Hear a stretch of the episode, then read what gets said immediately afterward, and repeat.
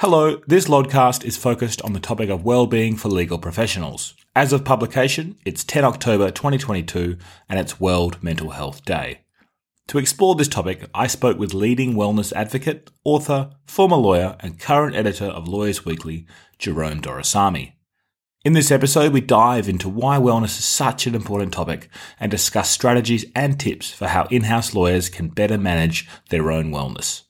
So without further ado, let's get into it. Hi, Jerome. Thanks for joining. Can you tell our listeners a bit about who you are?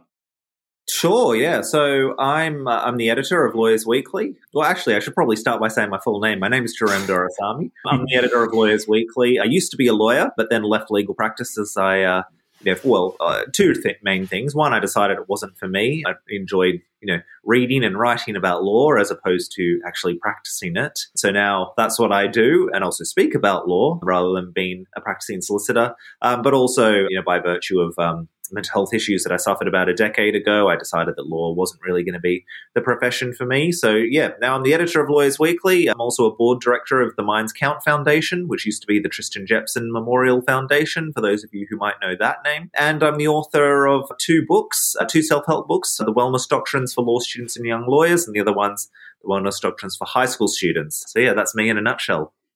Great, thanks, and thanks so much for joining. I should say that for the benefit of the listeners, Jerome interviewed me on his podcast just two days ago, so it's a bit of a role reversal. But it's it's really great to have you, and and we're going to time this episode along with International Mental Health Day, so on October 10.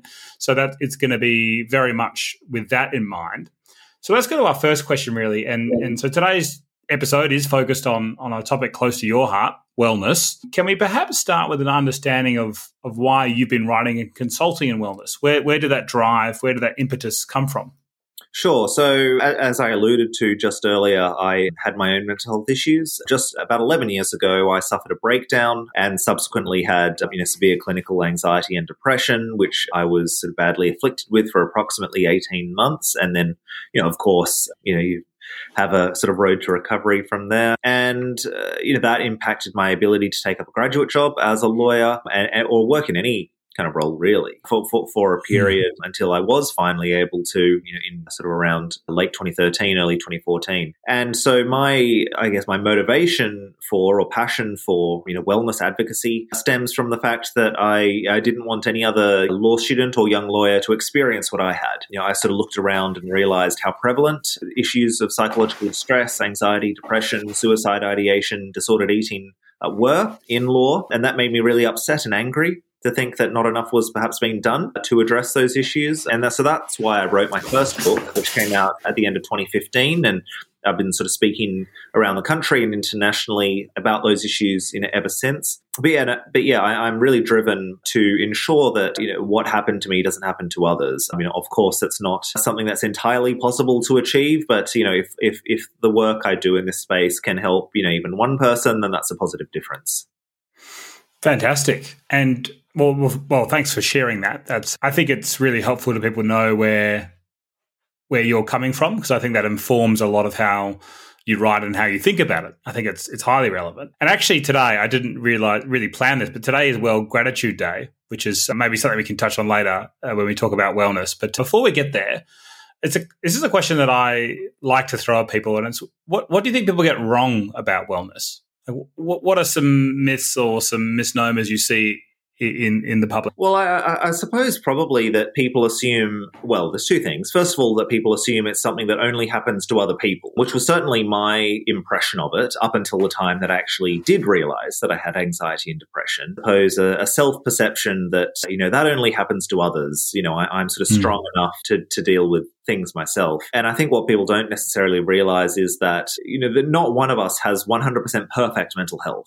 Everybody gets stressed, everybody gets anxious. It's just a matter of where as a society, we choose to draw a line in the sand as to what's a diagnosable condition and what's not. And so we need to have a more collective awareness of the fact that we're all afflicted by these traits, by these issues, and therefore we need to have a greater level of compassion for each other. The other thing that I think we all get wrong about wellness is presuming that any uh, such affliction is a weakness. Whereas I think that it's actually kind of the other way around. And if you are able to identify and recognize that you are struggling from a certain issue, be it anxiety, depression, suicide ideation, disordered eating, whatever, if you're able to identify that and take steps to address it, then that's actually a real strength of yours. And if you're not dealing with that, then you're not showcasing that strength. So in, in that sense, you know, th- those who are taking steps to rectify their health issues, those who are speaking up about it, they're not weak, they're actually strong. Hmm. Yeah, absolutely. And, and is that something that you that you you know if you're in a conversation and people are talking about wellness do you ever struggle struggle to not pipe up and correct people when they talk about things like funnily enough I, I, I don't find that people are necessarily as stigmatizing about these things as perhaps they might have been back in the day mm. i think there's a lot more certainly awareness of the issues and, and definitely an increased level of compassion but i, I think it's more about self-stigma these days like you know people definitely think that it's important that we have these conversations but they there's still part of them that doesn't necessarily want to be that person. You know, they don't want to be the the sort of black sheep in the in, in the workplace or, or, or whatever it is. And and so what I think is important is is for us to be able to correct those people, to use the term you did, to remind them that it is okay for you to be that. And, you know, you should feel comfortable being treated the way you you would want to treat somebody else if they were going through uh, similar things. And you should be comfortable enough to give yourself a break in a sense and be self compassionate because if your best friend or if your colleague was suffering, you'd want to help them and therefore you should be, you should want to help yourself as well. Yeah. And I, I wonder whether it's accurate to say the legal profession has improved over the past decade or two. We were actually, I think, practicing at a similar time, so early 2010s. And even then, there was I think, beginning to be a fairly genuine reckoning with mental health in the legal profession. I think a lot of people still got it wrong, but when you when you would speak to people about it then, the way they would talk about the 80s and 90s were very different to how we experience it now. So do you think the do you think we're getting it right? Obviously there's always room for improvement, but do you think the general trajectory is reassuring? I'm not sure if we can say just yet that we're getting it right. I think we're certainly mm. headed in the right direction. Mm. Uh, you know, you alluded to what the case was earlier, you know, in this century. And I think in the last 10, 15 years, we've made significant strides in better addressing these issues, ensuring that individuals and, you know, in, in, and institutions are more comfortable talking about these issues and, and, and taking steps to address them. Whether it's the, whether we're getting it right is probably an, an evolving and mm. fluid conversation. There are definitely examples of employers and team leaders who are absolutely doing the right thing and and uh, you know, they're really uh, showcasing a positive example for the rest of the profession. And at the other end of the spectrum, there are still partners and general counsel and team leaders who are getting it wrong. And, you know, we can objectively say that's the case. On the whole, I think we're certainly headed in the right direction. But, uh, you know, in the new normal post pandemic, there's probably going to need to be a little bit of a revamp and you know, a rethink as to what is the right direction. You know, because workplaces are much more scattered and remote now, and the idea of being a team leader and managing that team Monday to Friday, nine to five in the office, you know, that's a thing of the past. And so, what it means to be a good leader, what it means for an employer to effectively manage health and well-being of all of their staff, you know, there, there, there's changing definitions of that. So, um, whether we're getting it right or not uh, is something that we're going to have to consistently evaluate. Absolutely. Jerome, earlier you mentioned that you're a board member on the Minds Count Foundation. Do you want to quickly share with listeners a, a bit about what that charity does? Absolutely. So the Minds Count Foundation, as I mentioned, is the the new name for what was the Tristan Jepson Memorial Foundation, which was founded, I think, just over 15 years ago, following the the tragic suicide of a young lawyer, Tristan Jepson. The foundation was set up by his parents, Mari and George, and its intention, at least in those initial years, was to raise awareness of the prevalence of psychological distress, anxiety, and depression amongst uh, the Australian legal profession, and to ensure, and then to set in place place best practice guidelines for all legal employers to better cater to and accommodate, you know, the idiosyncratic wellness needs of everyone working for them. That latter goal, the, those best practice guidelines, are still very much at the at the center of what the new newly named Minds Count Foundation, and you know, we're consistently looking for new legal employers to subscribe to those guidelines and to ensure that they are, you know, an employer of choice in, in you know more ways than one. But the foundation is also very keen, you know, as it undergoes its current revamp, to better engage with you know law firms, legal departments across the country, government organizations to you know check in with how they're doing, to you know host a lot you know seminars, a lot more lectures and workshops, so that we can keep the flame alive. You know, ensure that this conversation isn't going away, and it's not just something that you know we talk about on World Mental Health Day or Are You OK Day or anything else. And so yeah, there's a lot lot of things that the Minds Count Foundation will be looking to do moving forward, and if anyone does want to know more about it, or if they want to get involved somehow, please feel free to get in touch with myself or, or Melinda Upton, who's our chair. Fantastic, and I'll include in the show notes a link to their website and also also your two details, Jerome, because that is you know that's fighting the good fight that that work. Now, obviously, wellness is a topic which affects lawyers of all demographics, but I think junior lawyers can be particularly vulnerable to instances of stress, mental health, and they're not yet often experienced enough and know how to deal with it. So, what advice do you have for more junior, in particular? I mean, ju- junior lawyers, but in house as well, because there's different complexities for in house lawyers. How do you think they can develop a sustainable approach to their own wellness? So, not just the, the cupcake and are you okay day, a more holistic, sustainable approach.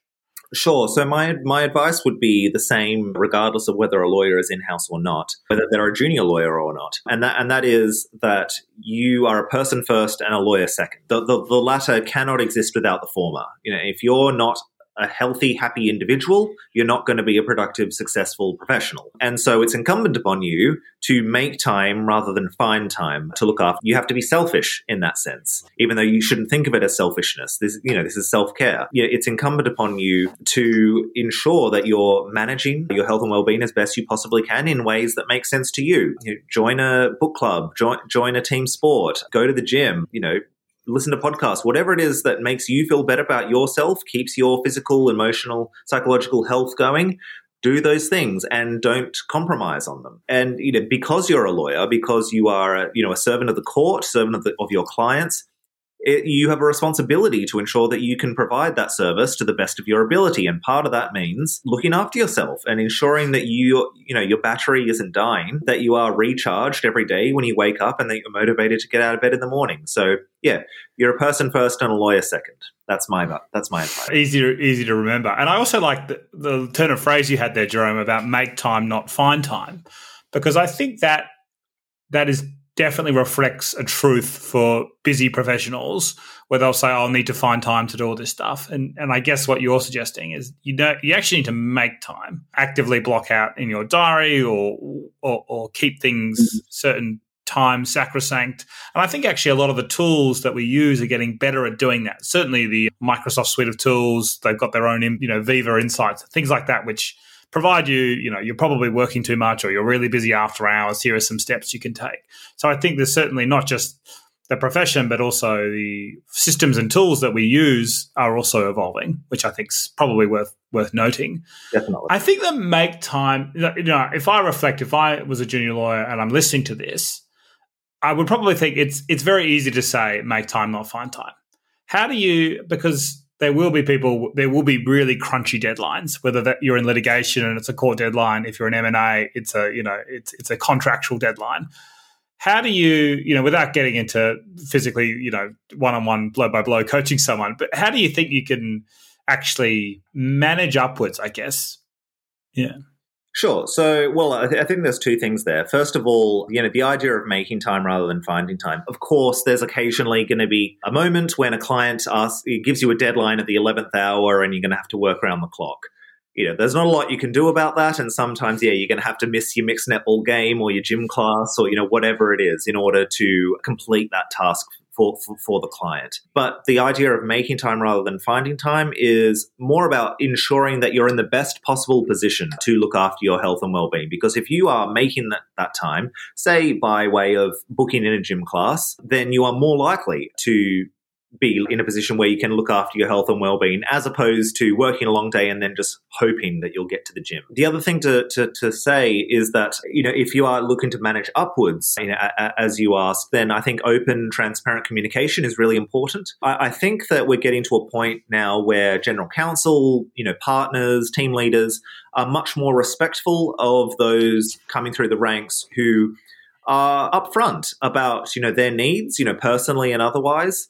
And you know we'll say that you know look i've got my weekly indoor soccer game on wednesday night. It's really important to me that i make it. I'll make sure the work gets done later on tonight and I, I, think that you know most bosses nowadays, you know, if you just have that conversation with them and you give your parameters, as long as the work gets done, they're not really going to care too much, or at least they shouldn't if they're reasonable. so yeah, j- just have those open, honest conversations. You know, if you don't ask, you don't get, and you know sometimes you get what you negotiate, not what you deserve. So just mm. have the chat. The worst that can happen is they say no, and you've got to you know revamp your schedule a little bit in order to fit in with what your team needs. But in most cases, I think bosses are going to be pretty accommodating, particularly at this time when we're in the, you know, the supposed great resignation or mass exodus. And you know, employers want to make sure that they can hang on to staff. So, in a sense, right now it's a candidates market. So, leverage what you can. Absolutely. And I also think I wonder, like a final thought before we wrap up, and I wonder, you know, you're a human first, you're a lawyer second. But I think if you're a full, you know, if you're a flourishing human, you're more likely to be a flourishing lawyer. But it's also the case that if you are doing these social activities, which we know, you know, scientifically proven to assist with mental health, we, we, we need to be part of a community. But if you're a young lawyer in a law firm or in house, and you're out there meeting lots of people and you're networking at sporting events or or whatever it doesn't have to be sports obviously but at different community events that's generally going to be a net positive thing for the employer because then you have a networked workforce who are not only happy and healthy and hopefully more balanced in their life, but they also know more helpful business connections. Is is that? Do you reckon that's a valid point? Oh, that's absolutely a valid point. I, I think the more sort of upfront you can be in that sense, the more you make you know these conversations part of your personal branding. I think the more people will respect you. Um, yeah, I, I think that you know, uh, we're getting to a stage, you know, in the modern marketplace where people are looking for a more holistic solution to, you know, whatever legal problems they have. And, you know, the more active you are out in the community, the more, the more engaged you are on LinkedIn or Instagram, the, the more you're showcasing, you know, the broader appeal of yourself as a, be it to clients or to employers, I, I think the better off you're going to be. And, and, and for me, wellness is a huge part of that. The more in touch you are, you know, with, with, with your capacities, your limitations, I, I, I, I think, you know the, the more attractive you're going to you're going to be to the broader market, and, and, people shouldn't be afraid to you know be themselves and, and, and to talk about you know whatever is plaguing them. Obviously, there are some constraints on that, and you know you should always be mindful. But we are uh, certainly increasingly cognizant and certainly increasingly empathetic as a profession, as a society to these issues, and you know we shouldn't shy away just because we might have self stigma.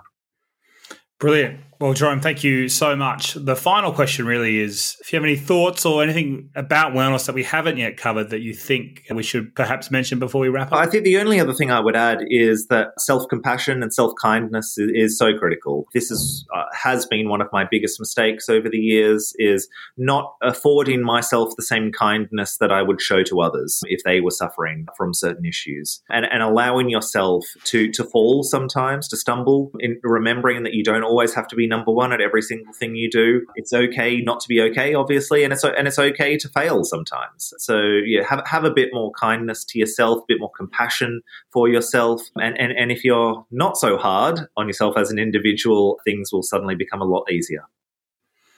Well, it just leaves me to say thank you so much for joining us on Lodcast today, Jerome. You're a big friend of the of LOD, and it's great to finally have you on the podcast. Oh, it's great to chat to you, Mark. Appreciate you having me.